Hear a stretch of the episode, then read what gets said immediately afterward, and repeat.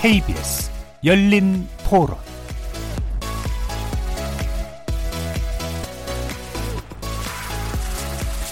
안녕하십니까. KBS 열린 토론 정준희입니다.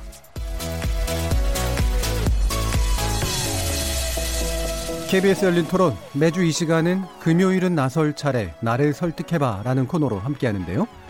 서로의 주장만 남는 평행선 토론 말고 상대방을 좀 더 설득해보고자 하는 그런 시간입니다. 오늘은 다시 현역 정치인 세 분과 함께 할 텐데요.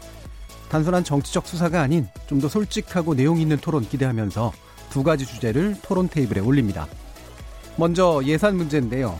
정부가 513조 5천억 규모의 예산을 제출했죠. 보수 야권에서는 총선용 선심성 예산이다 라면서 대폭 칼질을 예고하고 있습니다. 원한 사수냐, 대폭 삭감이냐, 다음 주 예산 소위에서 본격적인 줄다리기가 시작될 텐데요. 매년 지각 처리되는 것이 관습처럼 돼 있는 예산안, 올해는 법정 시한 내 처리가 가능할지 여야 예산통 의원들과 쟁점 짚어봅니다. 그리고 연말 내 합의를 끝내야 하는 돈 문제가 또 하나 있죠. 한미 방위비 분담금 이슈인데요. 미국은 6조, 우리는 전과 비슷한 1조 남짓 규모를 제시하고 있는 상태입니다. 동맹의 비싼 값 과연 어디까지 받아들여야 하는 걸까요? 지소미아 종료를 앞두고 더 거세진 미국의 압박에 대응할 전략 여야 세 의원과 함께 짚어봅니다. KBS 열린 토론은 여러분들과 함께 만듭니다. 문자로 참여하실 분은 9730 누르시고 의견 남겨주십시오. 단문은 50원, 장문은 100원의 정보 이용료가 붙습니다. KBS 모바일 콩, 트위터 계정 KBS 오픈을 통해서도 무료로 참여하실 수 있습니다. 토론 주제에 대한 의견도 좋고 오늘 토론에서 상대방을 잘 설득한 토론의 규제가 누구라고 생각하시는지 의견 남겨주시면 감사하겠습니다. 청취자 여러분이 KBS 열린 토론의 주인공입니다. 날카로운 의견과 뜨거운 참여 부탁드립니다. KBS 열린 토론 금요일은 나설 차례 나를 설득해봐 지금부터 출발하겠습니다. 살아 있습니다. 토론이 살아 있습니다. 살아있는 토론 KBS 열린 토론 토론은 라디오가 진짜입니다. 진짜 토론 KBS 열린 토론 토론을 통해 우리 사회 합의의 길을 찾자. 정치 토론의 세 장을 한번 열기 위해 마련된 금요일은 나설 차례 나를 설득해봐. 이 기획구도를 아주 잘 살려주실 세 분의 정치인 소개합니다. 이훈 더불어민주당 의원 나오셨습니다. 예, 안녕하세요. 자, 그리고 송원석 자유한국당 의원 함께 하셨습니다. 예, 안녕하세요. 송원석입니다. 자, 그리고 김종대 정의당 의원 나오셨습니다. 안녕하세요. 김종대 의원입니다. 자, 이 시간 영상으로도 함께 하실 수 있는데요. 유튜브 들어가셔서 KBS 일라디오 또는 KBS 열린 토론 검색하시면 지금 바로 저희들이 토론하는 모습 영상으로도 보실 수 있습니다. 구독 많이 눌러주시고요. 의견도 많이 달아주십시오. 생방송 놓치신 분들을 위해 나중에 팟캐스트 준비되어 있고요. 매일 새벽 1시에 재방송도 됩니다. 자, 이렇게 함께할 방법까지 안내해드렸고 금요일은 나설 차례 나를 설득해봐 본격적으로 시작해보겠습니다. KBS 열린 토론 자, 예산 문제 논의하기 전에 지금 또 이제 막 논의되고 있는 좀 새로운 뉴스 관련해서 한 가지 이야기 좀 나눠볼까 하는데요. 문재인 대통령이 반부패 정책 협의회를 처음으로 주재했고 이 자리에서 한 발언이 여러 가지 어, 해석을 불러일으키고 있습니다. 윤석열 총장이 아닌 다른 어느 누가 총장이 되더라도 흔들리지 않는 공정한 반부패 시스템을 만들어 정착시켜야 한다라는 그런 말이었죠. 어, 이에 대해서 어떻게 들 보시는지 어떤 의미라고 보시는지 어, 한번 의견 들어보도록 하겠습니다. 먼저 이윤 의원님.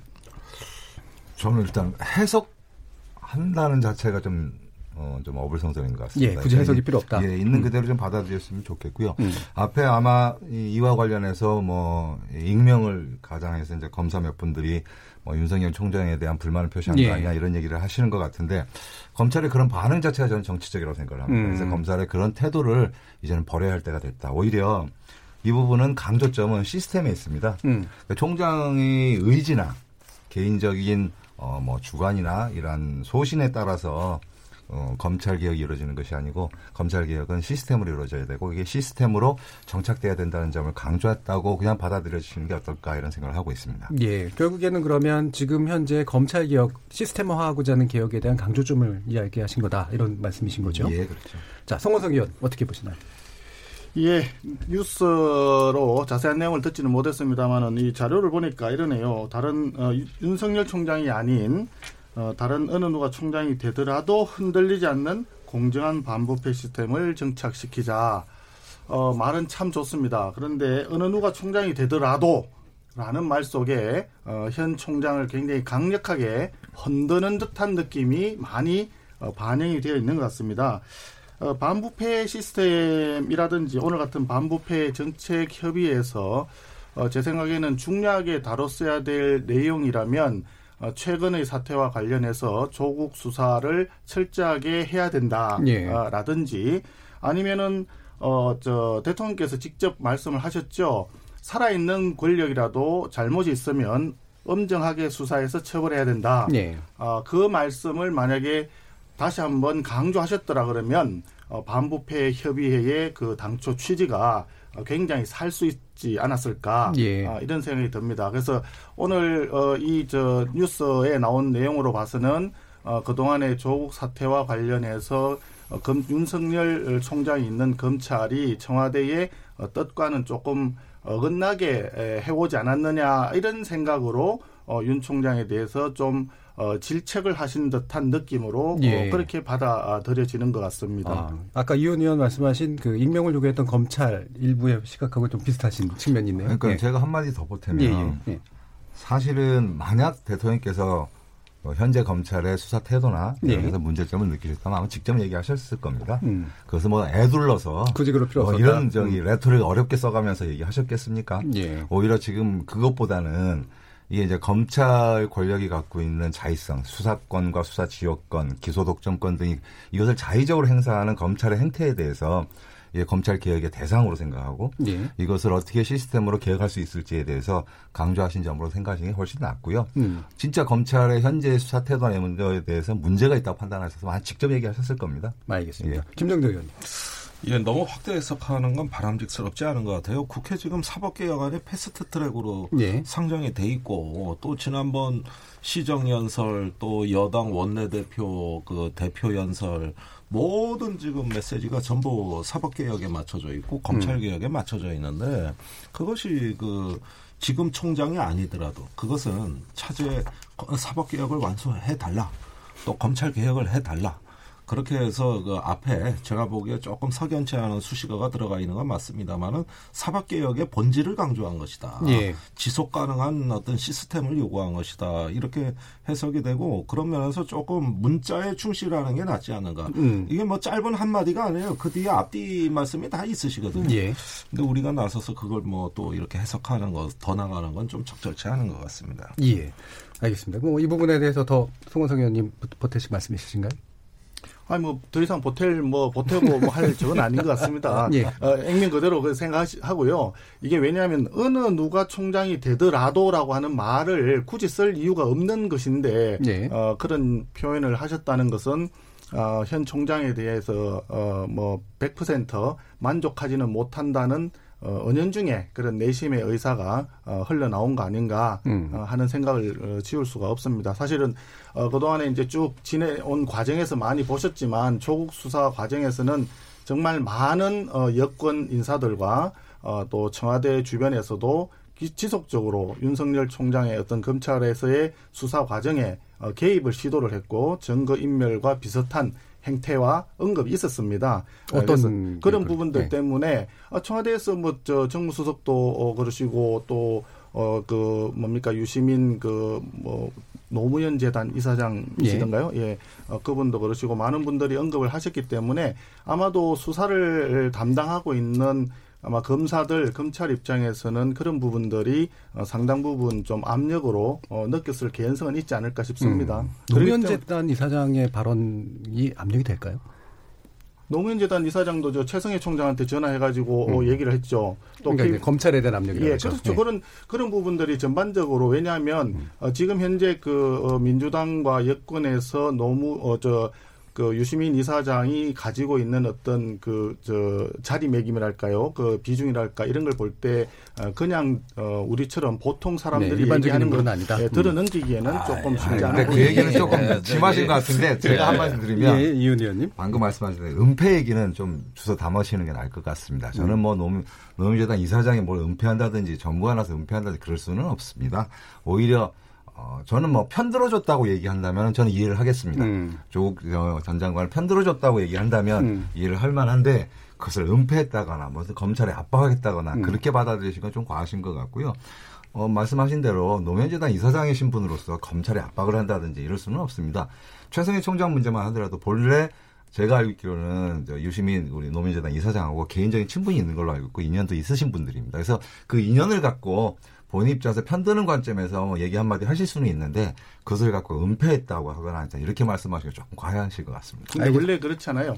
이게 뭐 사람들이 그 연못에서 어 저기 그 뭐냐 저기 저 뚜껑이나 개구리를 보고 어, 돌멩이를 하나 던질 때는 재미로 던질 수가 있지만 어, 그것을 피해야만이 목숨을 부지할 수 있는 뚜껑이나 개구리 입장에서는 생명이 왔다 갔다 하는 검찰이 일이에요. 검찰이 개구리는 알잖아요. 제가 말하는 예. 최성해 총장을 얘기하는 거예요. 아, 최성해 총장을? 아, 예. 그래서 그 그때 당시 이제 조국 그 장관이 전 장관이 이제 최성해 총장하고 통화했는 내용도 사실은 그런 점에서 어 적절치는 않다는 생각이 많이 듭니다. 그래서 뭐 통화한 내용을 우리가 여기서 확인을 할 수는 없겠지만 어 그런 상황에서 통화를 했다는 자체가 어 상대방 측에서는 상당한 어 압박으로 느꼈을 개연성이 있는 거죠. 그, 그, 그 예. 정도 압박이면은 총장 하지 말아야죠. 그저 유시민 작가는 우리 정의당 출신이에요. 예. 예, 불과 작년에 탈당하지 그렇죠. 예. 않았습니까? 그래서 집권 여당의 예. 그뭐 지금 당직자도 아니고 그리고 정의당 출신이 뭐 그렇게 압박을 넣는다면 우리 당을 과대평가해 주시는 거예요. 뭐 평가는 고맙지만 그런데 그 그분은 작가이자 언론인입니다. 예. 사실은 알릴레오라고 이제 그 프로를 운영하면서 예, 유튜버라고 어, 요즘 또 불리고 계시네요. 예. 많이들 그걸 또 취재 활동도 많이 하고 사실 기자들의 일반적인 취재하고 그다지 별 차이도 없는 것이 기자의 취재도 압박은 압박일 수가 있겠죠. 그러지만은 안 느끼면 될 거 아닙니까? 거기에다가 검찰은 지금까지 그 많은 서초동 뭐 백만 촛불 집회 이라고도 자기가 할 길 가는데 그 작가이자 언론인의 한 사람으로 안팎을 느낄 검찰이 아니다. 그건 이미 검증이 됐다고 저 판단합니다. 알겠습니다. 이, 뭐, 이 부분 더 들어갈 필요는 없을 것 예, 같고요. 예. 이제 다른 논의 중에 하나, 예산 또 가기 전에 이것도 하나 좀 풀려고 지금 하는데, 강기석 정무수석 건이 뭐 지금 어느 정도 일단락은 되어가고 있는 느낌이긴 합니다만, 여전히 이제 그래도 경질 요구에 대한 목소리가 사라지진 않은 상태인 것 같아요. 어, 송원석 의원님, 일단은 요구를 계속 해왔으니까 어떻게 보시나요? 그 저는 강기정 그 수석의 그 행동은 정말 이해가 잘 안 갑니다. 어, 그날 그 운영이 하는 자리에 제가 옆 같이 있었기 때문에 아, 예. 어, 상황을 제가 더 분명히 기억을 하고 있는데 어, 본인한테 질문을 한 것도 아니고 어, 실장하고 원내대표 간에 이제 그 질의응답이 있는 과정에 중간에서 갑자기 뒷줄에 앉아 있다가 갑자기 뛰어나오면서 어가지가 뭐 하는데 그 사대질과 고함이 같이 나온 그런 상황이었죠. 아 그거는 굉장히 그 대통령을 모시는 비서진의 입장에서 대통령의 큰 누가 되는 행동이라고 생각을 합니다. 어, 특히나 이제 강기정 수석 같은 경우에는 삼선 의원을 삼선 의원 맞죠? 삼선 의원을 하셨던 분이고 어, 역지사지 해 보면 강 수석께서 국회의원을 하실 때 그때 구- 어, 정부 측에 있었던 어떤 정부위원과 국무위원이 어, 강 수석처럼 나서서 고함을 지르고 삿대질을 했었는가 아, 생각해 보면 참 어, 굉장히 이 안타깝습니다. 그렇기 예. 때문에 이거는 어, 이 부분을 그냥 어, 묵과하기는 우리 야당 입장에서는 어려운 이야기고 그렇기 때문에 어, 비서실장이 직접 나와서 사과를 하시고 어, 강 수석에 대해서는 해임 등 적절한 조치를 해야 된다. 예. 아마 우리 당에서 그렇게 얘기를 했던 걸로 기억을 합니다. 예, 예. 지금 이제 말씀처럼 이제 의원 출신이시고 그다음에 또 정무 수석 하면은 보통은 이제 좀 부들부들한 관계를 좀 만드는데 좀 많이 도움을 주시잖아요. 근데 그렇죠. 이게 좀 이례적으로 보이는 건 사실이긴 한 것 같아요. 어떻게 보세요? 아니 저도 부적절하다고 봐요. 예. 이거는 저기 뭐 단순히 자유한국당을 모독했다기보다는 국회 자체. 예, 그리고 또 어떤 국민의 대표 기관에 대해서는 어, 할 수 없는 행동이 나왔다고 봅니다. 어, 그런데 그러지 않아도 국회가 연일 파행과 정쟁으로 점철이 돼가지고 거의 뭐 지금 보면은 어, 이런 어떤 비서, 비정상적인 상황이 굉장히 장기적으로 흘러왔는데 돌연히 강기정 사태, 아, 저, 어, 정무수석, 강- 예, 예. 정무수석 사태를 통해 가지고 또다시 이것이 어떤 국회 의사 일정에 비협조로 나타난다거나 예. 또는 차질로 나타났을 때는 이건 정말 국민들 시선도 생각을 해야 됩니다. 음. 이낙연 총리가 일단 사과를 했어요. 예. 에, 그것이 부족하다면은 뭐 더 조금 어, 경우를 달리해서 청와대나 어떤 그 대통령께서도 유감을 표명하실 수도 있는 것이고 좀 필요하다고 봅니다. 근데 그거는 그거대로 욕을 해야지. 지금 이걸 가지고 오히려 제가 송 의원님께 여쭙고 싶은 것은 이것을 혹시라도 앞으로 산적한 법안 또 저 예산안 심사 등 이렇게 지금 기한이 촉박한 정기국회 일정에서 이것이 또 다른 변수가 되는 거냐는 것이죠. 예. 오히려 제가 그걸 묻고 싶거든요. 음. 저희도 그런 것들이 잘못됐다는 데는 목소리를 같이 하겠습니다. 음. 그렇지만 예, 또 이것이 어떤 다른 파행으로 갈까봐 그게 두렵고 예. 그러지 않아도 일 안 한다 그러는데 예, 좀 울고 싶은데 뺨. 때렸다라는 느낌을 주는 아, 그런 게 싶은데 있잖아요. 뺨 예, 때려요, 예, 사실. 아니 네. 그저 우리 그 김정도 의원님 말씀 잘 주시고 어, 제가 답변할 수 있는 기회를 주셔가지고 정말 고맙습니다. 이게 아, 우리 당도 지금 말씀하신 대로 국회가 파행으로 가는 것을 원하지는 않습니다. 만약에 파행 가는 거 그대로 갔다 그러면 지금 뭐 예결위가 어, 진행이 될 이유도 없고 사실은 불 수도 있을 것각 같은데. 상임위도 네. 마찬가지 아닙니까? 지금 각 상임위는 상임위대로 법안과 예산 심사를 저- 정상적으로 진행 중에 있고 오늘 이 시간에도 예결위가 진행 중에 있습니다. 저 조금 전에 저도 예결위 그 계속 있다가 왔는데 어, 이 상황 자체는 분명히 지금 말씀하신 대로 우리가 뭐 파행으로 갈 어, 그런 개연성은 없고요. 그러나 잘못한 거에 대해서는 좀 바로 잡아야 된다는 그런 이야기를 저 말씀을 드리는 거고 예, 예. 지금 보면 이런 이야기가 있어요. 지금 우리 강기정 그 수석께서는 의원 시절에도 뭐 2010년도 예산안 당시에 국회 경위를 폭행을 했고 2009년도에 미디어법 몸싸움 과정에서 강성교 의원 비서를 또 폭행을 하고 2008년도에는 행안위 법안심사 소위 도중에 권경석 위원장 또 입을 막고 또 의사진을 방해하고 굉장히 이런 여러 가지 이런 그 과거에 쌓인 어떤 폭행과 관련된 이런 게 있습니다. 어떻게 보면 좀 약간 상습범 아니냐 아, 그 부분은 지금 패스트 트랙 문제하고 겹치면 또 약간 이상해질 것 이런 같은데. 부분이 있어요. 예, 예. 아니 그러니까 개인 그러니까 폭행 문제만으로 만약에 이 따지면. 폭행 예. 자체만 놓고 예. 보면은 이런 부분이 있습니다. 그래서 그래서 참 우리 어, 강수석께서 혹시 혹, 혹여나 어 이제 다음에 광주 북부라든가 광주 쪽에 이제 출마 생각이 있으시다고 하는데 그런 어 정, 자기 정치를 하기 위해서 조금 의도적으로 예. 어, 한거 아니냐 또 어. 이런 얘기를 하는 분도 계시더라고요. 예, 이윤 의원님. 아, 네. 뭐 그렇지는 않을 거라고 아니, 생각합니다. 나, 예. 나눠줘야겠네요. 저는 예. 보는 강기정 수석 본인도 음. 이제 그 자리에서 사과를 하셨고 그 다음에 어, 다들 아시다시피 이제 총리께서 예결위장에서 특히나 뭐 야당 의원님들도 요구도 하시고 하셔가지고 정식으로 사과하셨어요. 부적절했다고 공직자의 신분으로서 좀 참았어야 됐다고. 그래서 근데 왜 그랬을 것 같아요? 저희는 아까 그러니까 지금 왜 문제 좀 나중에 예, 얘기하고 지금 아까 말씀하신 대로 이걸 뭐 강석 개인의 성폭력 문제 이렇게 돌릴 수는 없습니다. 과거 사례는 이게 그 국회 선진화법 이전에 사실은 동물국회 시절의 일이고요. 그래서 미디어법 문제 예, 이런 건 좀 문제도 예. 많았고요. 예. 어, 이걸 단순히 뭐 개인의 문제 이렇게 치부하기는 예. 어렵고 다만 어, 부적절한 처신에 대해서 이미 사과했던 문제를 그리고 어, 정부를 대신해서 총리께서 사과했는데 이 문제를 더 이상 끌고 가는 것도 옳지 않은 것 같고요. 저는 이 시점에서 이미 사과하고 일단락 된 시기를 계속 되풀이하는 것 자체가 국회를 좀 원만하게 끌고 가는데 오히려 장애가 될 거라 예. 생각을 하고 있고요. 오히려 지금 방금 말씀하신 대로 저희는 그렇게 생각합니다. 이 강경 수석이 그 당시의 상황을 본다면 어, 저는 뭐 그 자리에 우리 이제 송원석 의원님 계셨다고 하니까 제가 계신 분만큼 알지는 못하겠지만 이후에 이제 쭉 들은 거에 따르면 어, 이게 이제 우긴다라는 이제 표현이 없어요. 서로 이제 예. 감정이 상했던 것 음. 같아요. 이게 또 특히나 이제 질의 과정에서 나경원 원내대표님이 그 자리에서 원내대표로서 질의하신 게 아니거든요. 음. 어, 제가 느끼는 그렇습니다. 본인은 그냥 그 원영이 상임 위에 한 위원으로서 앉아서 이제 본인 질의 시간 질의를 하신 건데 이제 어느 시점에 보니까 내가 원내대표인데라는 느낌을 지울 수가 없었다는 얘기들을 하더라고요. 그래서 예. 하면서 본인이 자신의 의견에 관찰하기 이제 우긴다는 얘기를 시작하면서 이게 감정적으로 서로 어, 이제 없앴다는 과정이 계속 예. 올라오는 과정이 있습니다. 근데 그것을 저 참다부터 사실은 강기정 수석이 본인이 이제 나서가지고 음. 앞에서 거의 총대 매듯이 했던 느낌이 있거든요. 예. 그래서 어쨌든 그럼에도 불구하고 뭘로도 사실은 설명하거나 해명이 되기 어려운 행동이었습니다. 그래서 음.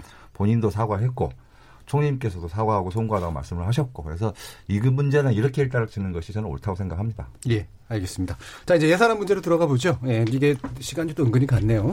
어, 예산안 문제는 또 우리 성원석 의원께서 전문이시라고 그래가지고 나머지 두 분께서 두 분 의원께서 굉장히 긴장, 긴장 긴장하고. 계시는 이제 그런 상태인데. 그래서 앞에 질문을 많이 해서 시간을 많이 이렇게 어, 잡은 거 아닌가. 아, 그렇진. 않습니다. 예, 시간 더 드릴 겁니다.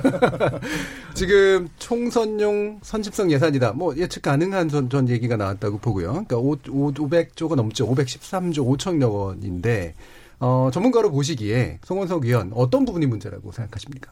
전체적으로 다 문제입니다. 기본적으로 어, 총량을 이제 먼저 말씀을 드리면 지금 이제 작년 그러니까 금년도 예산이 9.5% 증가율을 보였거든요. 물론 그전에 7.1%가 그랬고 근데 내년 예산이 다시 9.3%를 가져왔는데 2년 연속해서 9% 이상의 총지출 증가율을 보인 사례가 한 번도 없었습니다. 네. 그러니까 IMF 위기 98년도 IMF 때나 2008년 글로벌 금융 위기 때도 당해 연도에 위기가 왔을 때 어, 총지출 재정을 많이 풀어서 어, 위기를 극복하자. 이렇게 했지만 그 다음에는 다시 정상화해서 갔었거든요. 네. 그러니까 위기도 어, 한 해 정도 이렇게 재정을 풀어서 극복하면은 그 다음에는 이제 정상으로 가는 게 그 동안의 일반적인 그 재정 운용이었는데 이번 같은 경우에는 사실 작년이나 금년이나 어, 눈에 띄는 위기라고 하는 상황은 없습니다. 지금도 청와대는 위기라고 하는 위자만 나오면 경기 들린 듯이 아니다라고 얘기를 해요. 그러나 재정 운용하는 건 보면 위기 때보다도 훨씬 더 확장적으로 이제 하고 있거든요. 네. 그러다 보니까 두 자릿수 어, 연속 그렇게 갔고 그다음에 경제 성장률 이게 이제 실질 말고 경상 성장률과 어, 예산 그 총지출 증가율과 비교해 볼- 봤을 때 지금 3년 연속해서 경상 성장률의 두 배 이상의 지출 증가율, 재정 예. 지출 증가율을 가져가고 있거든요. 이런 사례도 한 번도 없었습니다. 그러면 그만큼 재정을 굉장히 과하게 지금 풀고 있다. 아, 그렇기 때문에 이제 이걸 말씀드리는데 문제는 이렇게 돈을 풀어서 경기가 좋아졌으면 사실 예. 또뭐 크게 어, 반대할 수도 없어요. 그런데 돈은 돈대로 다 썼는데 경기는 더 엉망이거든요. 지금 금년도 같은 경우에는 실질 성장률 2% 될까 말까 이걸 걱정하는 그런 상황 아니겠습니까? 네. 이런 상황까지 왔는데 2% 성장률을 달성하지 못한 사례 자체가 우리가 아까 얘기했던 위기 상황 외에는 없었거든요. 그러니까 이게 아 돈은 돈대로 쓰고 위기는 경제는 경제대로 엉망이고 그러면 이게 뭔가 근본적인 잘못이 있다 문제가 있다 그거를 이제 어, 우리가 근본적인 치유를 해야 된다 이 음. 예. 문제 때문에 얘기를 하는 겁니다. 그러면 위기를 근본적으로 인정해야 된다는 말씀이신가요? 아니면은 위기가 왜 이런 위기인지 아닌지 위기다 아니다 이걸 가지고 또 논쟁할 필요는 없습니다. 위기에 어, 버금가는 그 정도로 경제가 어려우니까 그럼 예. 왜 이런 어려움이 생겼느냐 이거에 대한 이제 처방이 진단과 처방이 필요한 거 아니겠습니까? 근데 그 진단에서 그동안에 이제 경제하는데 주 52시간 어, 제도라든지 최저임금의 급등이라든지 뭐 주휴 시간의 산입이라든지 이런 등등의 것들이 또 탈원전이라든지 법인세 뭐 어, 인상이라든지 여러 가지 요- 요인들이 국내 경제 정책 자체가 기업들 하여금 굉장히 어렵게 만들므로써 기업들이 다 해외로 나가려고 하고 소상공인이나 중소기업들, 자영업자들은 전부 다 폐업하는 경우가 많지 않습니까? 그러다 보니 굉장히 어려운 거거든요. 그러니까 확장 재정으로 풀 문제는 아니다. 재정은 항상 그렇습니다. 재정은 네. 경기가 안 좋을 때 풀 수는 있어요 일시적으로. 예, 예. 그러나 재정을 푸는 것이 만병통치약은 아니거든요. 물론이죠. 이건 예. 보완제입니다. 그래서 근본적인 경제 정책을 잘 만들고 그 이후에 재정은 보완적으로 들어가야 되는데 예. 이 정부에서 지금 하고 있는 거는 정말 재정에만 기대는 것 같아서 예. 그래서 정말 국민들이 걱정하고 기업들이 걱정하고 어, 국가가 국민이 국가를 걱정하는 이런 알겠습니다. 어, 예. 사태가 된 것 같습니다. 예, 이 부분에 대해서 이윤 의원님. 일단 어, 경제가 안 좋다는 데 대해서는 다들 동의하시는 것 같습니다. 예. 그리고 경제가 안 좋다 안 좋을 때 재정이 뒷받침이 돼서 이 경기가 더 안 좋아지는 것을 막아내기를 내, 내려는 것은 저희 나라만의 문제도 아니고요. 음. 어, 어느 나라든지 다 사용했던 수단 중에 하나입니다. 자, 이 부분에 대해서 이것이 아니다라고 얘기하는 것은 아무도 아닌 것 같아요. 지금 보면은 여야 불문하고 재정 확대에 대해서는 그렇게 어, 거절하거나 거부하거나 잘못됐다고 생각하지는 않습니다. 이걸 네. 그냥 뭐 2년 연속이니까 문제다라는 것은 아무런 근거 없는 얘기고요. 음. 사실은 재정이 이걸 감당할 수 있느냐 앞으로. 에 대해서 어, 지금 현재 재정 당국자들은 충분히 감당한 수준에서 이제 올리고 있다라고 충분히 설명하고 IMF도 있고요. 그런 식으로 재정 예, 확장을 요구하고 요구하고. 예. 있고요. 그리고 그래서 특히나 지금 뭐 이렇게 뭐 재정으로 다 하려는 거 아니다. 예. 과거에 뭐 최저임금 문제도 있고 탈원전 왜 여기서 탈원전 얘기가 나온지 잘 모르겠습니다. 물론 탈원전으로서 일시적으로 어, 원전을 중심으로 이제 먹고 사는 기업들 같은 경우는 어려움이 있는 건 사실이지만 그 반면에 신재생 분야에서 훨씬 많은 사실은 사업의 영역들이 확대되어 왔고 거기에 많은 투자들도 있어 왔거든요. 신산업을 창출하는. 그럼요. 예. 그래서 이것을 뭐 일반적으로 그냥 그렇게만 몰아서 어, 재정 예, 재정 운영에 확대를 하려는 데 대해서 흠집내는 논리 자체는 저는 맞지 않다고 생각을 합니다. 일반적으로 어, 아시다시피 우리 경제가 우리 경제의 경제 정책 실패보다는 대부분이 대외 경제 여건들을 많이 얘기합니다. 예. 미중 무역 전쟁도 얘기하고요. 글로벌 경기 하강도 얘기하고 여기에 따라 가지고 우리 수출이 계속 떨어지고 있고 거기서 소비 심리도 악화되고 있고 이것이 서로 중첩되면서 그것이 특히나 막 우리나라만 어려워진 것도 아니고요. 어, 유럽선, 유럽 같은 경우는 유럽 한 16개국 유로존이라고 있습니다. 본인들 지금 평균으로 올해 성장률 1.1% 보더라고요. 예. 이게 우리만의 문제도 아닙니다. 예. 이러한 상황에서 IMF랑 세계기구 말씀하셨듯이 다들 재정 확대를 요구하고 있고 이렇게 해서 경기 하방을 좀 막아줘야 된다라는 만약 이걸 못 막을 경우에는 더더욱이 악순환의 고리를 보다 갑니다. 예. 잠재 성장도 깎아먹게 되고요. 어, 사실은 우리들의 어, 성장 동력 자체도 잃어버릴 우려도 있고 이 재정에서 이걸 뒷받침할 때만이 그래도 더 어려워지는 것을 막을 수 있지 않겠느냐는 관점에서 이번 확대 재정 많이 늘렸죠 물론 예. 많이 늘렸는데 이 확대 재정의 기본적인 취지는 거기 있다고 받아들여 주는 게 좋은 것 같습니다. 예, 그럼 일단은 우리나라 경제 위기가 있는 건 아, 경제적인 문제가 있는 건 맞지만 그게 대부분 대외적인 요인과 구조적인 요인이 겹쳐서 나타나는 거고. 네, 거기다 하나 더 왜냐하면 예. 이또 4차 산업혁명 과정에서 이- 일어나는 이 인구 구조의 변화도 있어요. 예, 이 변화. 있어가지고 이 성장 고용 분배 이 시스템도 사실은 새롭게 고- 예, 재편하는 과정에 있거든요. 그 과정에서 나는, 나타나는 여러 가지 요인들이 함께 이 중첩돼서 있기 때문에 이게 한 해 두 해의 문제가 아니라고 저는 판단하고 예, 있습니다. 기본적으로 이걸 버티기 위해서는 그래서 재- 확정 재정 정책을 어쩔 수 그럼요. 없이 써야 된다라는 예. 입장이죠. 기- 그 정의당도 사실 비슷하실 것 같은데 김종대 의원. 아니 뭐 비슷하지만 조금 달라요. 저희가 방향은? 항상 뭐 여당하고 입장 같은 거 아니거든요. 그러니까 확장 예, 예전에 이제 신 대표님이 굉장히 아니 그 강조하셔서 확장 재정이라는 용어 를 저희가 음. 반대합니다 오히려. 왜요? 예. 예. 아니 뭐 예컨대 확장 재정이라 그랬는데 2019년 한번 보자고요. 이뭐 재정이 확장 재정이라 그랬는데 오히려 세금은 더 거쳤어요. 음. 그래서 7조 원 또 추경 예산 편성했지 않습니까? 예.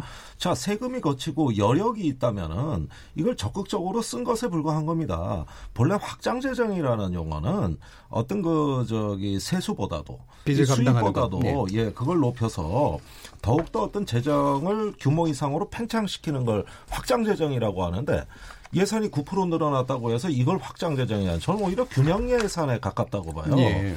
그럼에도 불구하고 제가 그 정부의 어떤 재정의 적극적인 역할 확대를 환영하는 대목은 이 재정이라는 거는 시장이 실패했을 때 그것을 보완해주는 어떤 어, 기재를 하, 어, 역할을 하기 때문입니다.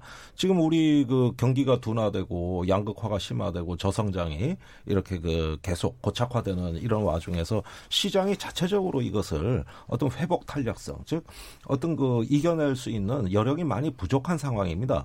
그럴 때는 재정이 충전을 시켜주는 것이죠.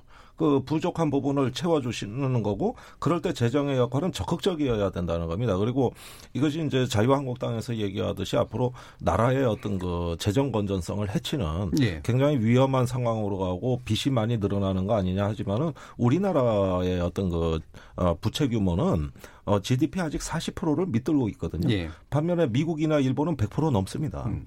그러니까 이런 점에서 이 에, 재정에 관한 문제는 마치 소방관이 불을 끄는 문제하고 비슷한 거예요. 일단은 물을 얼마나 많이 쓰냐를 고민할 때가 아니라 다소 좀 확, 어, 적극적이고 확장적이라고 하더라도 물을 써서 과감하게 불을 일단 끄는 겁니다. 예. 예, 그래서 잔불까지도 말끔하게 끌 수 있는 음. 이런 상황을 만들고 나중에 물은 보충할 수 있지만 불타서 없어지면 건물은 복구가 안 되거든요. 예. 그러니까 이런 면에서 재정에 적극적인 역할을 주문하는 겁니다. 그런데 다소 이제 여당이나 정부 입장에 아쉬운 점은 있습니다. 예. 이거는 국회 예산정책처 지적사항에도 나오는 건데 좋다. 재정이 늘어난다. 그러면 그 늘어나는 것에 대한 어떤 사회적 합의나 준칙 이런 좀 기준선이 좀 명확해야 되는데 어떤 기준으로 늘어나는 거에 대해서 우리 사회는 여전히 혼란스럽다는 거예요. 진보의 시각으로 보면 이게 또 뭐 재벌 퍼주기라든가 SOC 쪽에 그 투자가 돼가지고 정작 필요한데 그 재정이 가는 것이 아니라 어 일단은 또 계속 간대 또 가고 그러면서 어떤 중복 투자가 되는 거 아니냐 이런 의문도 가질 수가 있는 겁니다. 그리고 대해서요? 예, 네. 노동에 관한 문제는 더 심각합니다. 지금 저기 소득주도 성장이라고 하지만은 실제 현장에 가 보면은 이 노동법 개혁을 앞두고 지금 뭐 알바생 지금 29만 원 주휴 수당도 날아갈 판이고 계속 50시간 이 시간제도 탄력 근무제 확대가 되면은 말짱 도루묵되는 거거든요. 예. 그러면서 양극화는 더 심화되고 있어요. 근데 이게 과연 소득주도 성장이 맞느냐? 그런 면에서 지금의 재정 재정은 어떤 땀의 가치, 노동의 가치, 그리고 그것을 어, 또 노동의 기회가 주어지지 않았을 때 재충전을 네. 할수 있는 이런 어떤 뒷받침을 하는데 적극적으로 쓰여야 되는데 자칫하면 단기 일자리, 이 청년들도 이력서에 한 줄 쓸 수 있는 일자리를 원하는 거거든요. 좋은 양질의 일자리를 원하는 건데 예. 너무 그 좀 지표에 급급해서 그런 부분이 또 졸속으로 처리되지 않도록 예, 예. 해줬으면 좋겠고 제일 중요한 거는 어쨌든 사회적 합의, 어떤 그 재정에 대한 준칙을 조금 더 엄정하게 마련해서 이 재정에 대한 어떤 설득력을 좀 강화하는 거, 예. 설명력을 강화하는 건 좀 아쉽다고 하겠습니다. 네, 제가 한마디 좀더 예, 보태면 예. 사실은 올해만 하더라도 올해도 대단히 어려운 시기였습니다. 그리고 전체적으로 어, 우리 성원석 의원님 지적하다시피 우리 경제 성장률이 애초에 목표치 내지는 애초에 기대치보다 못 미친 것도 사실입니다. 근데 이나마 그래도 지킬 수 있었던 것이 사실은 정부 정책, 정부 지출의 기여도가 상당히 크거든요. 예. 민간은 오히려 이제 올해 같은 경우는 2, 4분기는 민간, 민간 같은 경우는 성장 기여도가 마이너스였습니다. 예. 그래도 이만치 플러스라도 유지하는 것이 정부 지출 부분이 사실은 커버였거든요. 예. 전체적으로 보면 항상적으로 재정이라는 것이 재정의 역할이 전체 성장률을 기여지 견인할 때는 이게 안 좋을 때입니다. 대부분 예. 이제 경기가 상승 국면에 돌입하고 호황 국면에서는 당연히 민간이 전체 성장률을 견인하게 되겠죠. 그런데 경기 하강 국면에 있어서는 정부 역할이 오히려 커질 때이고 그런 측면에서 저는 어, 재정을 적극적으로 활, 저, 활용하겠다는 현재 입장 자체는 저는 옳다고 봅니다. 뿐만 아니라 그냥 재정 그렇다고 그냥 그 소비하듯이 지출하는 것이 아니고 지금 요번 예산을 보면 특히 R&D 예산이나 산업 중소기업 에너지 관련해서는 이것들이 대부분이 경기 하방의 위협을 극복할 뿐만이 아니고 미래 성장 영역들을 끊임없이 이제 창출하려는 이런 예산들이거든요. 이게 요번 같은 경우는 내년에 한 10년 내에 저희 이제 재정당이 설명하기로 그렇게 설명하더라고요. 10년 내에 가장 크게 큰 폭으로 상승했다. 이것은 예. 재정 단순히 확대하고 이게 많이 쓰겠다는 느낌이 아니고 이런 성장 동력들을 계속적으로 살려나가겠다는 정부의 의지가 담겨 있는 예산이라고 보고 예. 있습니다. 이 용처에 대해서 아마 굉장히 시각이 다를 수 있으실 것 같아요. 어떻게 용처보다 보세요? 지금 예. 저 근본적인 저 시각 자체가 너무가 문제가 많습니다. 지금 앞서도 제가 말씀드렸지만 대외 여건을 가지고 지금 우리 경제가 어렵다는 얘기를 자꾸 하는데 지금 한번 생각을 해보세요. 우리 제가 숫자를 몇 개 말씀드릴게요. 우리나라의 경제 성장률과 세계 경제 성장률과 비교해 봤을 때 과거에는 우리나라 성장률이 계속 높았더랬습니다. 우리나라 성장률이 예. 세계 성장률보다 그 그다가 네, 노무현 경제 규모하고 관련 좀 않나요? 경제 규모하고도 관계, 관련이 있고요. 경제 예. 성장의 단계하고도 관련이 있죠. 그렇죠. 우리나라가 예. 이제 개도국 수준에 있을 때 지금도 선진국보다 개도국이 더 높잖아요, 기본적으로. 예. 근데 더 문제가 뭐냐? 심각한 문제가 이게 사실 박근혜 정부 때 와가지고 세계 성장률보다 우리나라 성장률이 오히려 낮게 이제 전환이 된 겁니다. 예. 그래서 그때 그 저 민주당이 그때 야당일 때 제가 정부에 있을 때 굉장히 호되게 당했었어요. 네. 그런데 더 문제는 뭐냐? 우리 이제 문, 어, 문재인 어, 정권 이제 들어와가지고 지금 그 격차가 두 배 가까이 늘어났습니다. 예. 박근혜 정부 때 세계 성장률보다 낮았던 것보다 지금 현재는 더 많이 우리 성장률이 낮아지고 있거든요. 예. 또 OECD 내에서의 성장률 그저 순위 자체도 지금 뒷걸음질 치고 있습니다. 우리 한때 13위 뭐 15위 이랬던 것이 지금 26위, 7위 막 이렇게 지금까지 예. 내려가고 있어요. 그만큼 우리가 어려운 상황이 닥쳤는데 그거를 이제 우리가 좀 고민을 해야 되는 겁니다. 고민을. 음. 그래서 특- 특히 이제 금년도에 한번 보시면요. 금년 4월 달에 IMF에서 전망했는 거하고 금년 어, 9월인가 10월인가 전망했는 거 사이에 세계 생- 성장률이 0.3%포인트 낮아졌습니다. 그런데 선진국은 0.1%포인트 낮아졌어요. 예. 개도국은 0.5%포인트 낮췄습니다. 예. 우리나라는 0.6%포인트 낮췄습니다. 음. 우리나라가 훨씬 더 많이 낮췄어요. 그만큼 우리나라가 제대로 잘 못하고 있다. 음. 경제가 더 어려워지고 있다 하는 반증이거든요. 그- 그런 부분에 대해서 고민을 해야 됩니다. 왜 그런가에 대해서. 예. 그래서 아까 제가 자꾸 말씀을 드리는데 절대 재, 조금 전에 재정 뭐 저 이사분기에 재정이 뭐저. 견인했다고 말씀하셨잖아요. 그동안의 대한민국의 경제 성장은 대부분이 다 민간에서 했지 정부에서 했는 것이 별로 없습니다. 그 포션은 20% 미만이었습니다. 네. 대부분이 다 민간에서 해왔죠. 그런데 이번 정부 들어서서 그것이 역전이 되었어요. 역전이 되어서 조금 전에 말씀하셨듯이 2, 4분기 같은 경우에는 정부 재정으로 견인한 게 1.2%포인트. 그리고 민간은 마이너스 0.2%포인트. 예. 합쳐서 1%가 된 거예요. 그런 정도로 재정만 가지고는 절대 이것을 이겨나갈 수가 없다는 거죠. 예. 이 지속 가능성이 없다는 거죠. 물론이죠. 그래서 예. 제가 늘 얘기합니다. 어, 경기가 어려울 때 재정을 일부 풀어서 경기 대응을 위해서 재정을 확장적으로 가져가자. 맞는 말이에요. 저는 거기에 대해서 부정하지 않습니다. 예. 동의합니다. 그러나 이거는 아까도 말씀드렸지만 본말이 전도될 수가 없는 겁니다. 경제 정책의 기본에 해당되는 근본에 해당되는 처방이 먼저 있고 그 다음에 보완제적인 조치로 보완적인 조치로 재정이 뒤따라가는 겁니다. 재정이 앞서서 성장을 견인한다. 조금 전에 보셨지만 2, 4분기 때 딱 한 분기밖에 없었습니다. 3, 4분기 결국 민간 0.2, 재정 0.2 해도 0.4%밖에 안 돼요. 그러니까 재정이 끌고 나간다는 것은 있을 수가 없는 일, 일입니다. 그 지금 이제 막안 돼, 어, 사실은- 잠깐만 조금만 아니요. 조금만 더 약간- 아, 저더 말씀 듣고 예. 말씀 예. 덜, 덜, 덜 드렸습니다. 그래서 하다 보니까 이제 제, 저 결국은 재원이 제일 문제 아닙니까? 재원이. 재원을 문제인데 재원은 지금 세수는 더 안 나옵니다. 지금 9월 달까지 세수 실적이 나왔는데요. 그게 전년도 대비해서 5조 6천억이 마이너스입니다. 진도율로는 77.4%라고 해서 작년보다 2.2%포인트가 오히려 어, 더, 어, 더 적죠. 진도율 자체가. 그러면 어, 상식적으로 생각해도 연말까지 갔을 때 과연 세수가 당초 예산에 잡혀 있던 만큼 나올 수 있을까? 예. 이것이 우려되는 상황이거든요. 그러면 금년도의 세수 베이스가 낮아지면 내년도에 원하는 만큼 2.3% 정도 성장을 한다 하더라도 내년도에 그만큼 안 나온다는 거예요. 특히 금년에 지금 저 두 달 연속 물가 소비자 물가가 마이너스로 간 거 아시지 않습니까? 소위 말하는 GDP 디플레이터가 원하는 1% 정도까지 나올 수가 없는 구조로 지금 가고 있어요. 그러면 경상 성장률이 낮아진다는 얘기고 거기에 연계돼서 세수는 더 부족할 수밖에 없다. 예, 예. 그런 상황이 되는 겁니다. 그러면 결국은 빚을 내야 되잖아요. 예. 빚을 내는 건 그 뭡니까? 결국은 빚더미를 후손들한테 넘겨준다는 얘기가 되는 거예요. 그래서 제가 이건 미래 세대 가불 예산 아니냐 이렇게 얘기를 하는 겁니다. 알겠습니다. 예, 이혼은 네, 그 가불 예산 얘기하시는데 일단 그것부터 얘기할게요. 예. 사실은 저희들은 이제 가불 예산 이게 오히려 이 상황에서 어, 이 경기 하방을 막지 못하는 재정으로 음. 오히려 미래 세대한테 더 큰 짐을 줄 것입니다. 그래서 이거는 오히려 거꾸로 보면 미래 세대를 위한 새로운 투자라고 보시는 것이 저는 예. 맞다고 생각하고요. 아까 전에 뭐 IMF 전망 자체가 4월과 9월치의 전망치가 세계와 달리 우리가 폭이 크다고 얘기했는데 그만큼 미중 간의 갈등이 커지고 그 갈등에 대한 영향이 우리나라의 사실은 지정학적 위치도 그렇고요. 무역과의 관행 지금까지 미국과 중국의 경도되는 우리의 무역 관행도 그렇고 우리의 영향이 가장 커다라는 겁니다. 더 크게 영향받을 수. 영향받은 예. 결과죠. 예. 그것을 가지고 우리 경제가 더 나빠가지고 음. 다른 데보다 영향을 크게 받았다고 얘기하시는 건 조금 어폐가 있다고 생각을 하고요. 말씀하신 대로 저는 세, 세수가 예상만큼 안 거칠 수 있습니다. 그만큼 예. 우리 경제가 어렵다는 겁니다. 이 상황에서 재정이 오히려 이 성장 동력들을 끊임없이 다시 불러일으켜 끌고 나가지 않는다면 훨씬 더 악순환의 고리에 저는 예. 어, 도달할 거라 생각하고요. 그런 의미에서 어, 뭐 확대 재정이 아니냐의 문제에 따라 재정의 역할이 훨씬 더 강조될 시점에 와 있다.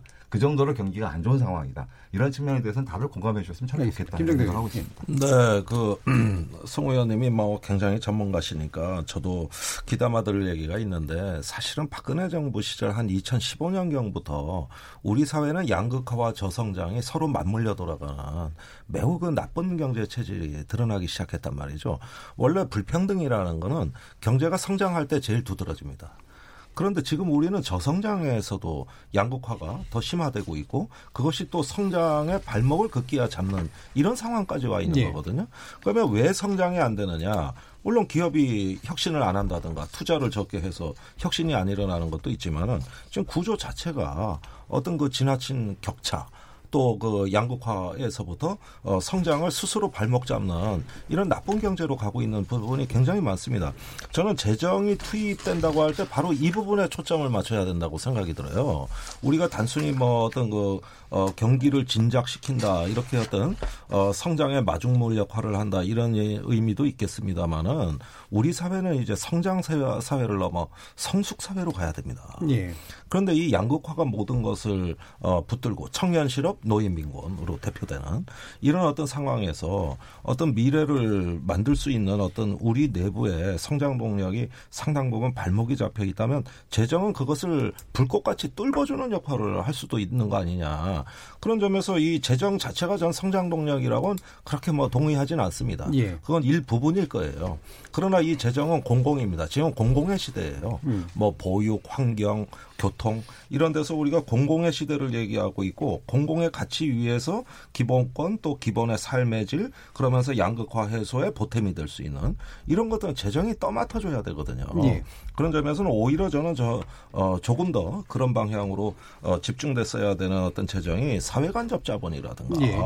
또뭐 사실상 재벌 퍼주기에 뭐 수소차 뭐 신기술 개발 이런 쪽으로 빠져나가는 건 좀 아니지 않는가 하는 음. 생각을 갖고 있습니다. 예, 이후 정부의 그 예산에 편성된 그런 측면에 대해서 지금 네. 김종대 의원이 비판적 시각을 가지고 있는 부분은 자유한국당하고 또 굉장히 다를 것 같아요. 어떻게 보세요? 지금 이제 중요한 또 포인트를 하나 네. 말씀을 해주셨기 때문에 성장과 분배라고 하는 부분이 이게 제 굉장히 중요한 부분입니다. 경제학에서 아마도 가장 근본적인 질문이었을 겁니다. 그런데 많은 연구들이 있는데 지금 뭐 결론적으로 한 가지 말씀드리면 성장이 잘 될 때 분배도 좋아졌다라고 하는 게 많은 의견들이 있습니다. 물론 의견이 다른 사람도 있을 예. 수 있어요. 네, 전좀 다르죠. 아, 근데 네. 있을 수 있어요. 근데 우리 지금 현재도 마찬가지 아닙니까? 이제 문정권 들어서 가지고 성장률이 꼬꾸라지면서 소득 분배가 가장 최악으로 지금 가고 있지 않습니까? 지금 중산층 비율이 과거 정부 한 10여 년 넘게 어, 노무현 때도 마찬가지였습니다. 저 10여 년 넘게 60% 중반 수준을 계속 이어왔었습니다. 중산층 비율이. 중산층이라고 하는 거는 소득, 중위 소득의 50%에서 150%그 사이에 있는 비율을 얘기하는데요. 그게 60% 심지어 67.9인가 68% 가까이 올라간 적도 있습니다. 그런데 60% 중반 가다가 이것이 2017년부터 쭉 계속 내리막길을 걸어가지고 급기야 지난 2분기까지 해가지고 지금 어 그 문정권 들어서 가지고 59.9%까지 60%가 깨졌습니다. 중산층이 그만큼 깨지고 소득 분배 그 저 하위 20%와 상위 20% 비율이 있지 않습니까? 소득 5분위 배율이라고 하는 것도 사상 최대치를 찍었습니다. 그게 뭐냐? 지금 저희들은 그런 어, 여러 가지 의견이 있을 수 있지만 지금 현재 이 정부에서 2년 반 동안 경제정책 해온 것 자체가 최저임금을 급격하게 인상시키고 주 52시간제 적용하고 주휴시간 산입하고 이런 것들이 어떻게 작용하느냐. 노동시장에서는 시장은 거짓말을 하지 않습니다. 자기가 일한 만큼 자기의 성, 그 근로에 대한 어떤 생산성만큼 임금이 나오는 거거든요. 일반적으로. 그러니까 최저 기, 어, 임금을 올리니까 그 밑에 있는 사람들은 당연히 그냥 아웃되는 겁니다. 시장에서. 남아 있는 사람들은 월급이 올라갈 수 있지만 떨어져 나오는 사람이 많은 거예요. 그러다 보니까 실업률이 많이 올라가고 그 사람들은 소득이 0이 되기 때문에 소득 하위 계층들은 오히려 전체 소득이 마이너스로 가는 이런 결과가 나오는 겁니다. 그래서 소득 분배 더 악화되거든요. 양극화의 근데 문제가 아, 현 정권 들어서 양극화의 예, 문제가 그래서- 그래서 네. 양극화가 네. 이번 정부 들어서서 전체 소득 그저 경제 성장률 떨어지는 거와 연계해서 더 어려운 상황으로 가고 있는 겁니다. 그렇기 때문에 그런 부분에 대해서는 정말 저는 다시 한번 진짜 저 그러니까 이 정부에서. 시작됐다고 보시는 건가요? 아니면 어떤 그, 거요? 아니 저는 기본적으로 예. 이제 말씀하신 건 내 사실 모순이 있다고 생각하는데 중산층 비율이 줄어든 것에 저희들 마음 아프게 생각합니다. 근데 그러면서 얘기하신 게 최저임금 얘기하시거든요. 예. 최저임금 기여선상에 있는 분들이 중산층이라고 얘기하지 않습니다. 자, 그 부분들을 중산층으로 끌어올리는 나름대로의 노력. 저는 그것이 우리 정부의 소, 소득주도 성장이 어, 그러니까 이게 정교했거나 세심해서 부작용 없이 잘 이루어졌다고 저도 생각하지는 않습니다. 그럼에도 불구하고 말씀하셨듯이 최저임금 기하선상에 있는 분들의 이 문제를 좀 해결해 보고자 최저임금을 이렇게 올린 부분 자체가 중산층의 문제를 더 급하게 그러니까 더 빈곤을 심하게 만들었다든지 이렇게 말씀하시는 건 좀 어폐가 왜냐하면 예. 그분들은 중산층이라고 얘기하기 어려운 분들입니다. 그- 그 그래서 그. 얘기를 제가 저, 좀 아, 마칠게 또 하나 저, 예, 잠깐만 포인트, 포인트 또 중요한 하나는 포인트이기 때문에. 가지만 또 하나. 얘기하는데 중요한 포인트이기 때문에 주휴시간 얘기하시는데 예. 주휴시간은 이번 정부에서 시작한 것도 아닙니다. 주휴시간은 그 이전부터 오래전에 관행적으로 다 있었던 아닙니다. 거고요. 주휴 시간을 최저 임금에 산입한 것은 지금 이번에 와서 그랬고요. 그래서 빼자는 거 아니에요, 그러니까. 주휴 수당. 자체를 주는 거는 오래됐죠. 주휴 수당 오래 주- 됐는데 그것을 시행령을 가지고 갑자기 그 법원에서 여러 가지로 지금 쟁점이 되고 있는 상황에서 시행령을 고쳐가지고 갑자기 했지 않습니까? 그래서 문제가 된 거고 지금 그 조금 전에 말씀하셨던 그런 중산층 부분하고 최저임금 부분하고가 바로 링크는 안 되는 건 맞아요. 그 제가 그러니까 말씀드린 그걸 건 연결하시면 안 아니요. 된다니까. 주, 그러니까. 주 52시간 제도하고 최저임금이 올라가면서 그리고 주 52시간제는 아직 300이면 한 시작도 안 자, 그럼. 여기서 일단. 아니, 자, 아니요. 자, 멈추겠습니다. 중산층 부분에 멈추겠습니다. 대해서는 할 말이 왜냐하면. 지금은 그 부분에 대해서는 이거. 문제가 자, 좀 네, 있어요. 그만두겠습니다. 왜냐하면 예. 왜냐하면 지금 최저임금이 아니, 올라가면서. 예. 중간에 임금이 예. 올라가기 때문에 자영업자들이 자, 그만, 예. 굉장히 많이 그만하십시오. 피해를 입고 있거든요. 피해본 자, 이제 더 이상 발언 안 드리겠습니다. 보셔야 됩니다. 예, 예. 음. 왜냐하면 아니 저는 말이 없는데 자, 잠깐만요. 두 예. 네. 경제 정책 가지고 지금 싸우는 장이 다시 또 되면은 이 예산 문제를 가지고 얘기하는 게 물론 중요하다고 예. 생각하시니까 그렇게 하시지만 예산으로 다시 이제. 다시 좀 돌아가는 게 좋을 것 같습니다. 그래서 지금 예산안 처리, 그러니까 예산의 구성, 그 다음에 예산안의 처리가 사실은 법정 시한 내지 가능한가 이 부분이 또 이제 한 가지 쟁점이 있단 말이에요. 네. 어떻게 보세요, 김 대표님? 글쎄 일단은 뭐 여러 정치 현안하고 맞물려 있잖아요. 12월 3일 날 문희상 예, 그러니까요. 국회의장께서 이제 어, 패스트트랙을 본회의에 어, 부의하겠다고 예. 말씀하셨고 원래 이건 저희는 지난달에 빨리 했었어야 된다고 보는데 음. 바른미래당이 낸 중재안에 따른 것이에요. 예. 그래서 최대한 법을 준수해보자. 이래가지고 12월 3일인데 이때가 예산안 처리 시한이에요. 그러면은 거의 동시에 겹친다는 얘기거든요. 제가 지금 제일 걱정하는 게 이겁니다. 지금 자유한국당은 예산도 사실 잘못됐다 그러고 사법개혁도 잘못됐다 그러고 예. 그리고 선거법 연동형은 뭐 이거는 뭐 못하겠다. 하늘이 두쪽 나도 못하겠다 그러고 지금 다 자유한국당은 보이콧하는 안건들이란 말입니다 이게 그러면은 보이콧은 아니고요. 아니 그럼 협상 가능합니까 연동형 비례제 예산 안에는 일단 협상. 보이콧이라고 예. 할게요. 협상 보이콧. 그러니까 제가 보니까 올해 20대 국회 이제 마지막 정기국회입니다. 그리고 어떻게든 결과를 만들어내야 되는데 지금 국회 국민 신뢰도가 1.8% 사실은 불신임 상태라고 봐야 돼요. 외국 같으면 국회 해산이에요. 근데 이런 상황에서 여기서 지금 여야의 두 거대 정당의 지금 어떤 그 평행선이 예. 한치도 좁아질 어, 기미가 안 보이는 상황에서 12월 3일이 이제 예산안 처리 시한이다. 물론 다소 저는 차질을 빚는 거는 충분히 우리 정치 관행상 있을 수 있다고 봅니다. 예. 비록 헌법에는 뭐 위반은 되겠지만은 한두 번 위반한 게 아니기 때문에 그러나 여기서 지금 저기 이런 정치 현안들하고 대타협과 정치 협상의 어떤 그어저 플랫폼이 마련되지 않은 상황에서 예. 오당 정치 협상 회의를 제안만 해놓고 안 열리고 있거든요. 예. 이런 상황에서 과연 12월 3일 이제 얼마 남았다고 진짜 20일 남짓 남았어요. 그런 상황에서 과연 이게 되겠냐. 그런 점에서 저는 그렇습니다.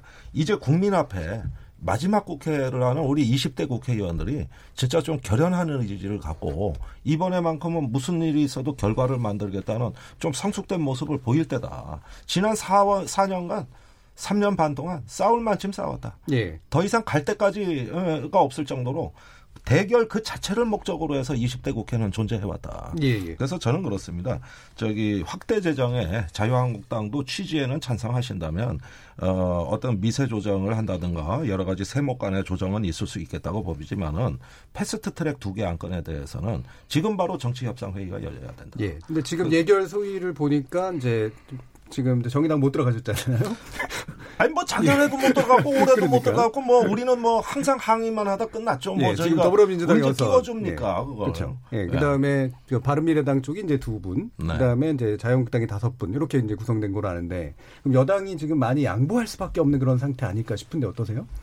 전 뭐 예산은 예산대로 그다음에 네. 그 아까 말씀하셨듯이 이제 확 기본적으로 재정을 좀 재정의 역할이 지금 커져야 될 시기다라는 데 대해서 기본적인 동의들이 있기 때문에 그리고 예. 저는 거기에 대해서는 뭐 여야 간에 기본적인 동의는 있는 것 같습니다. 예. 그래가지고 다만 이 재정이 그래도 제대로 쓸 수 있도록 좀 조정하고 하는 것들은 전 소위에서 충분히 가능하다고 보고요. 그래서 예산은 걱정 크게 하지는 않습니다. 그렇진 않다. 네, 네, 어. 않고 자유- 다만 이제 예. 이 법안 문제에 대해서 이제 법안 문제가 이 정치적으로 얽히기 너무 많기 때문에 음. 이 문제가 혹시 어, 예를 들면 우리 강기적 수석 문제가 예, 예결위가 파행되듯이 예. 이, 이 팩트 법안들 문제 가지고 혹시 예산에 발목 잡힐까 하는 우려는 기, 기본적인 있습니다. 그래서 예. 어, 최소한 이 경기에 너무 안 좋고 그다음에 내년 예산에 대한 문제에 대한 그 국민적 기대도 있고 예. 네, 이런 관점에서 보면 예산은 예산대로 법안은 법안대로 좀 처리하는 좀 그런 기본적인 태도는 좀 그랬으면 좋겠다. 아니 제가 한. 가지만 좀 확인하고 싶은 게, 자, 이 민감한 그, 저기, 패스트트랙 두 개 안건과 예산안을 또 연계하는 예. 이런 국회의 어떤 그 악습과 관행이 예. 이번에도 또 재현되는 거냐, 이게 궁금한 거예요. 예, 사실 그런 사실은 자유한국당이. 키를 예. 갖고 있어요. 예. 이런 것들은 예산은 예산한대로 열심히 투쟁하시라 이거예요. 지지고 볶고 후벼 파고 예. 얼마든지 하자 이거예요. 그런데 이것과 전혀 관계가 없는 공수처 설치, 선거제도 개혁 이걸 뒤섞어 가지고 뭐가 뭔지 모르게 또 섞어버리는 날이면 국회 난장판 되는 거거든요. 예, 송원석 왜 그렇게 하느, 하느냐는 것이죠. 예, 그, 아, 이게 지금 뭐 똑같은 얘기인데 지금 굉장히 그 저기 다릅니다. 이렇게, 이렇게 한번 생각해 봅시다. 지금 지금 경제가 정말 어렵고 민생이 어렵다는 거다 인정하시잖아요. 어? 경제가 어렵다는 거 다 인정하 위기는 아니지만 경제는 어렵다. 그럼 경제를 살려야 될 거 아닙니까? 경제 살리기 위한 입법도 필요하고 지금 말씀하신 대로 재정도 지원하려 그러면 예산도 해야 되고 해야 되지 않습니까? 이걸 해 나가는데 끌고 나가는 주체가 누굽니까?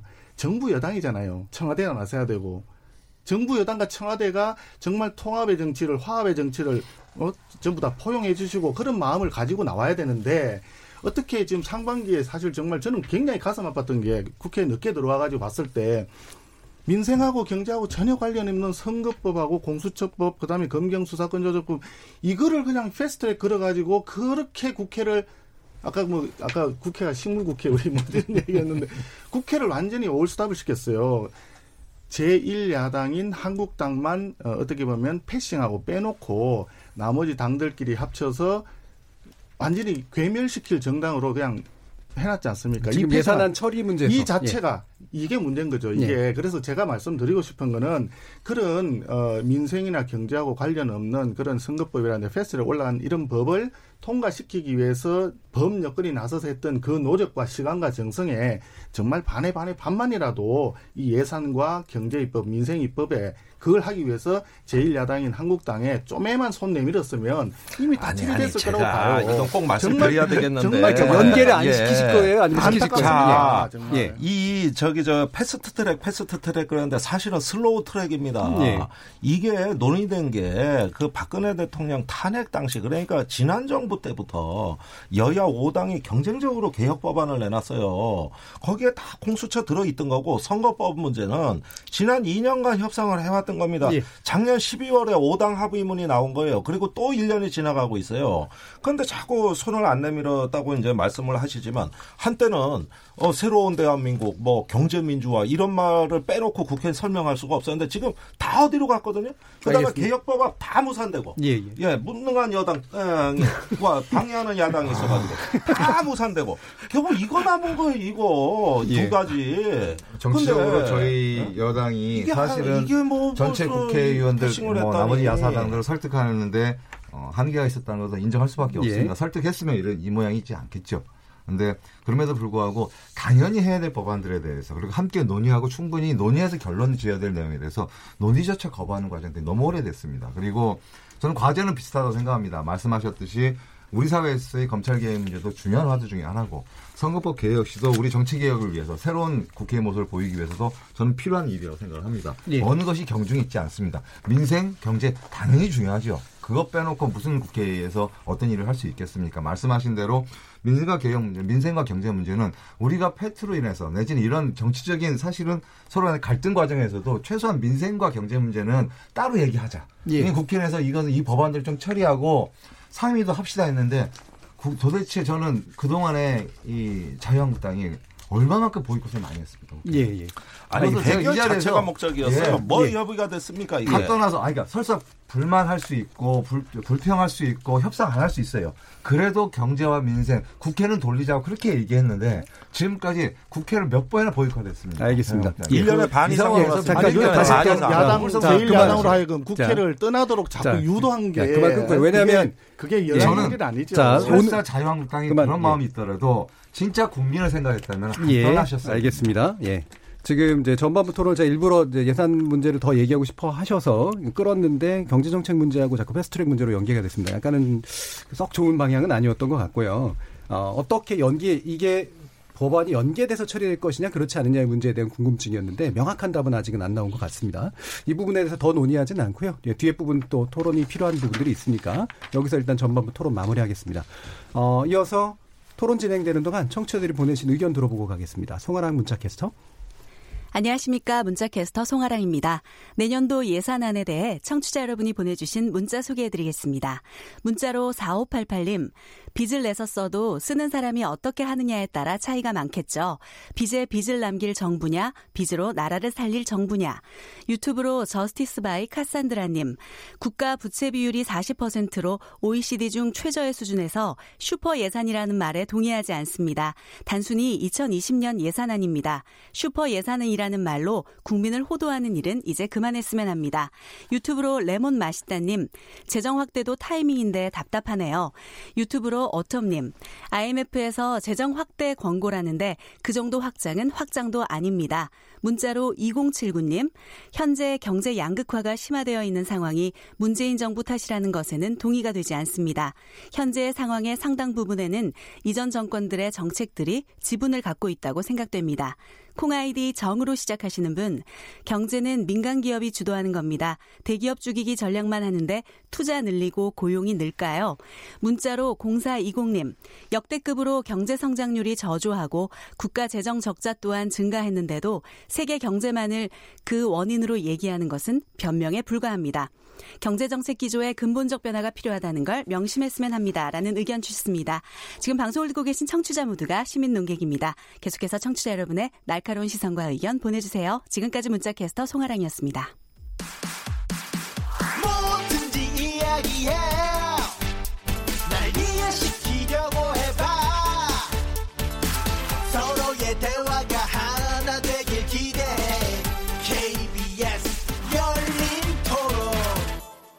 자, 매주 금요일 코너 금요일은 나설 차례 나를 설득해봐 송원석 자유한국당 의원, 김종대 정의당 의원, 이윤 더불어민주당 의원 이렇게 세 분과 함께하고 있습니다. 어, 시간이 많이 남지 않아서요. 김종대 의원께서 전문성을 발휘하실 시간을 많이 못 드리게 돼서 대단히 죄송하다는 말씀 드리고요.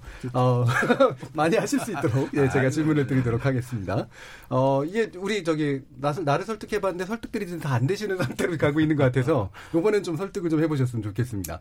어, 일단 현재 상황 어떻게 이해해야 될까요? 지금 너무 지금 크잖아요. 방위 분담의 네. 규모 자체가 그냥 이른바 블러핑이라고 생각을 해야 되나요? 아니면 실제로 그런 압박이 있다고 생각해야 되나요? 아니 이 부분만큼은 최근에 자유한국당 의원들 제가 만났을 때, 예. 에, 이 미국의 무리한 요구에 대해서는 버텨야 된다는데 이견이 없었어요. 아, 저는 국회에서는 예.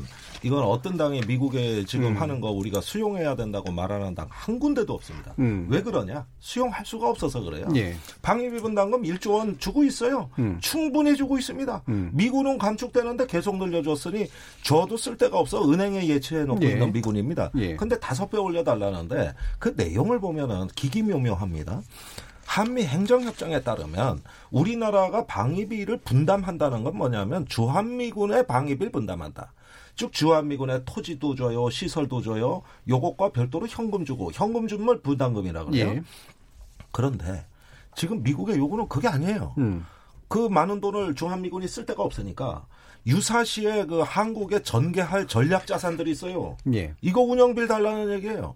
그러니까 주한미군이 아닌 예컨대 한미연합훈련에 온다든가 전쟁이 나면 유사시에 우리 한국에 증원될 부대라든가 예. 이 운영비까지 달라는 겁니다. 파견되는 미국 군인들이라든가 이런 부분이죠. 그렇죠. 예. 그러면은 한미 행정협정 음. 위반이 되는 겁니다. 음. 이거 이걸 줄 수 있는 법적 근거가 없어요. 음. 그런데 이런 요구까지 얘기하면서 지금 미국이 강도 높은 압박을 하는 거를 저희가 유심히 지켜보면서 비단 방위비 분담금뿐만 아니라 지소미아 전시작전권 전환이 동맹 현안들에서 달라져도 너무 달라진 미국을 봅니다. 예. 과거의 미국은 세계 정부였습니다. public service를 제공하는 하나의 기준이자 표준이고 동맹국은 관리하는 그 패권국이었거든요.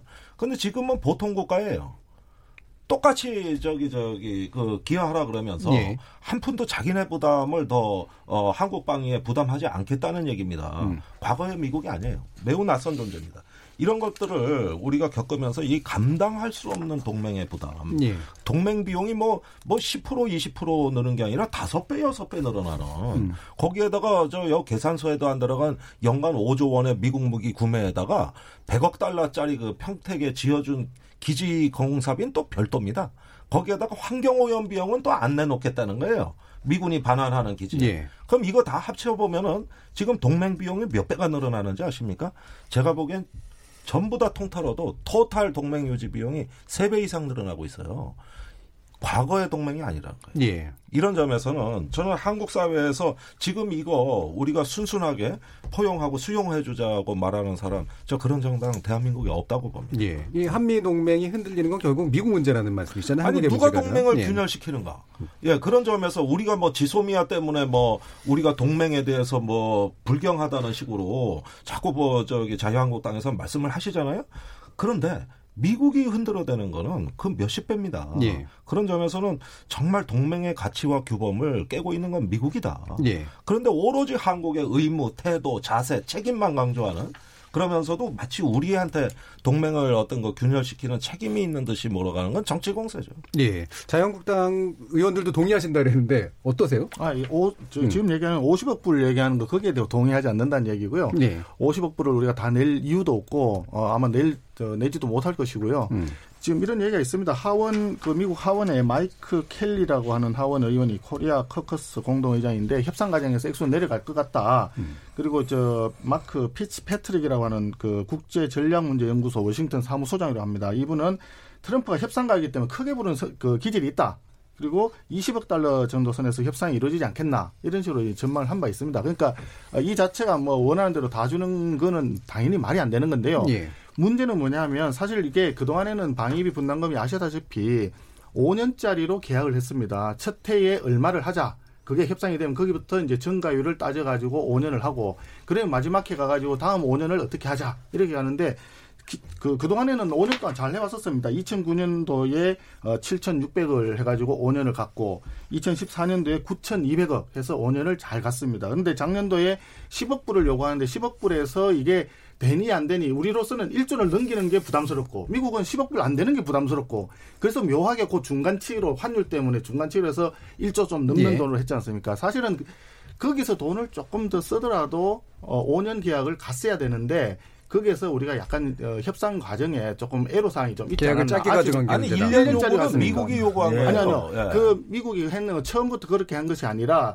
워낙 우리가 이제 안 된다라고만 하니까 거기서 이제 협상 전략을 그렇게 그러면 1년만 하고 그다음에 또 오자 이랬는데 그게 결과적으로는 우리한테 굉장히 큰 발목 잡기가 예. 된 거죠. 예. 그게 좀 아쉬운 거고 사실 이제 동맹 부분에 대해서는 사실 트럼프가 지금 하고 있는 것이 동맹국으로서 동맹국의 그 대통령으로서. 저럴 수 있느냐 이런 이야기는 사실 뭐 야당도 마찬가지고 다 그 그런 이야기는 있습니다. 그런데 그렇다고 해서 그게 이제 트럼프가 저 촉발을 했느냐 이 부분에 대해서는 또 의견이 좀 갈리는 부분이 있어요. 그러니까 우리가 지소미아 파기한 것도 마찬가지고 어, 지속적으로 이제 미국과 동맹 관계에 대해서 좀 부정적인 어떤 입장들이 자꾸 나오다 보니까 서로 간에 이게 이제 어, 에스컬레이션이 자꾸 되는 거죠. 미국은 우리만 그러는 건 아니잖아요, 지금.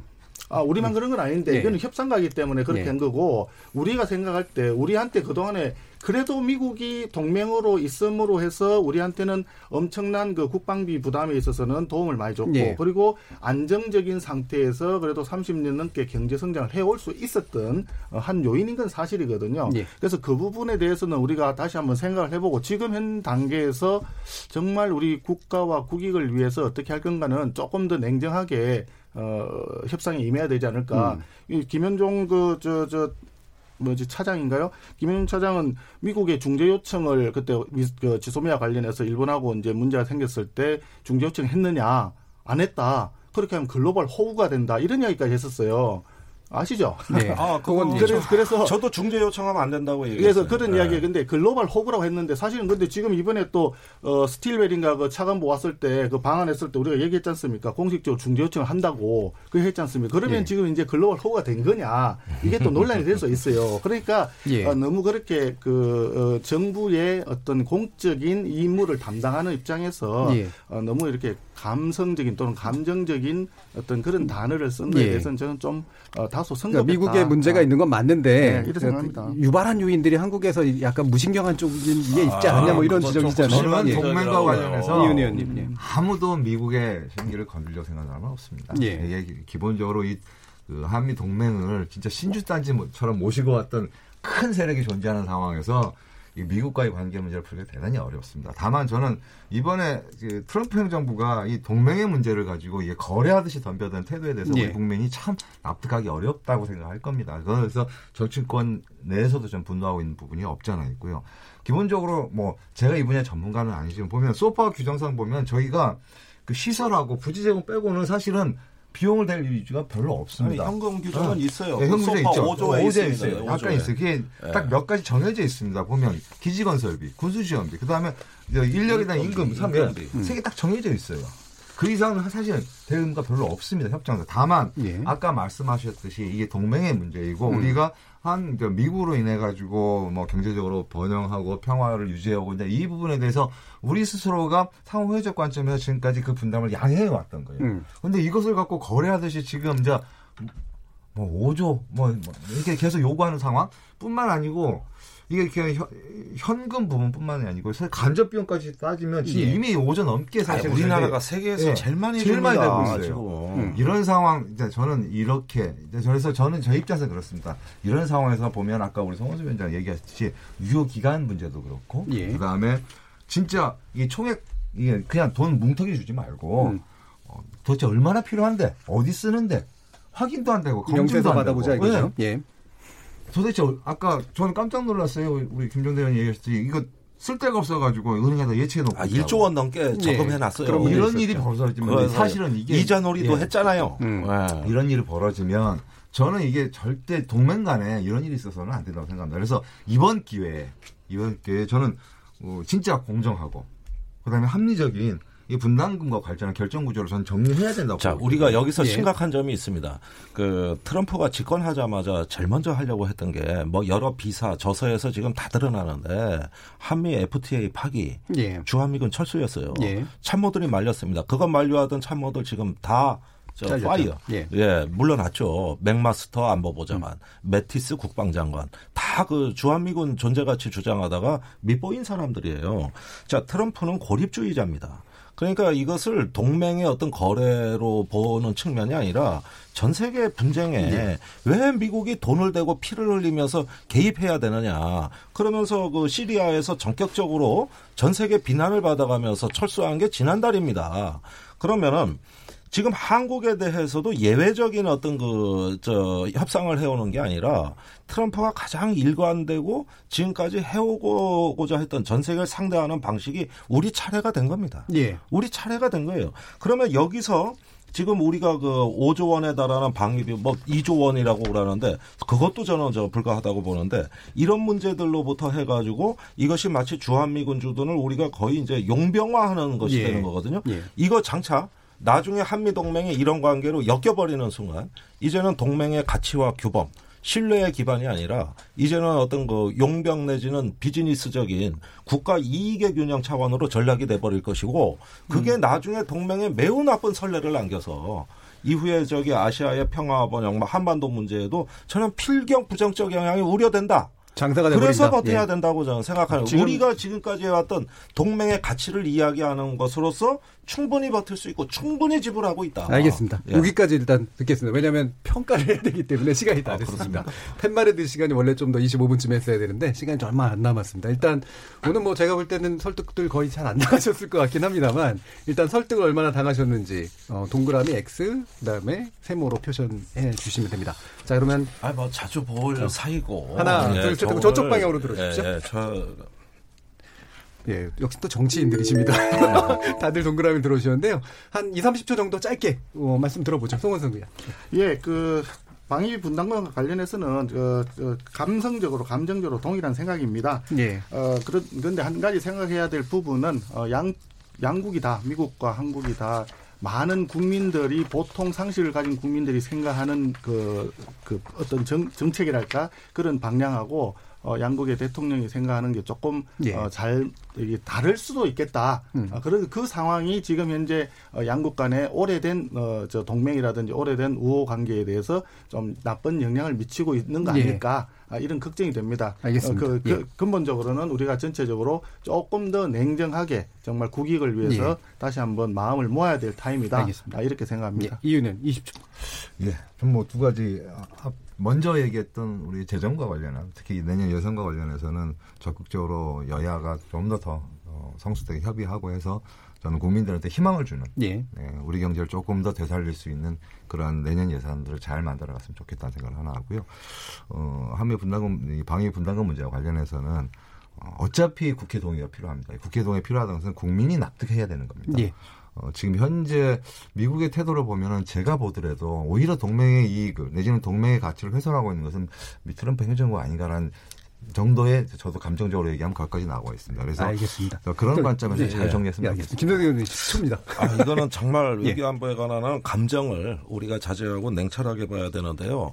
지금 국제 정세가 어떤 과거의 동맹, 규범, 진영, 블록 이런 개념들이 무너지고 우파 예. 포퓰리즘, 이 자국 우선주의가 그 바로 하면서 만인 대 만인의 투쟁, 각자 도생의 시대로 빠르게 전환되고 있습니다. 음. 그런 가운데 우리는 새로운 국제 정세를 맞이하고 있는 거예요. 예. 그런 만큼 우리가 자강과 혁신의 길을 가고 스스로. 어, 자존감을 갖지 않으면 이 싸움에서 집니다. 알겠습니다. 그런 만큼 예. 버틸 때는 좀 줏대 있게 예. 대차게 버티라고. 주문하고 싶습니다. 예, 오늘 세 분 의원님 모두 수고해 주셨고요. 저는 다음 주 월요일 저녁 7시 20분에 다시 찾아뵙겠습니다. 지금까지 KBS 열린 토론 정준이었습니다.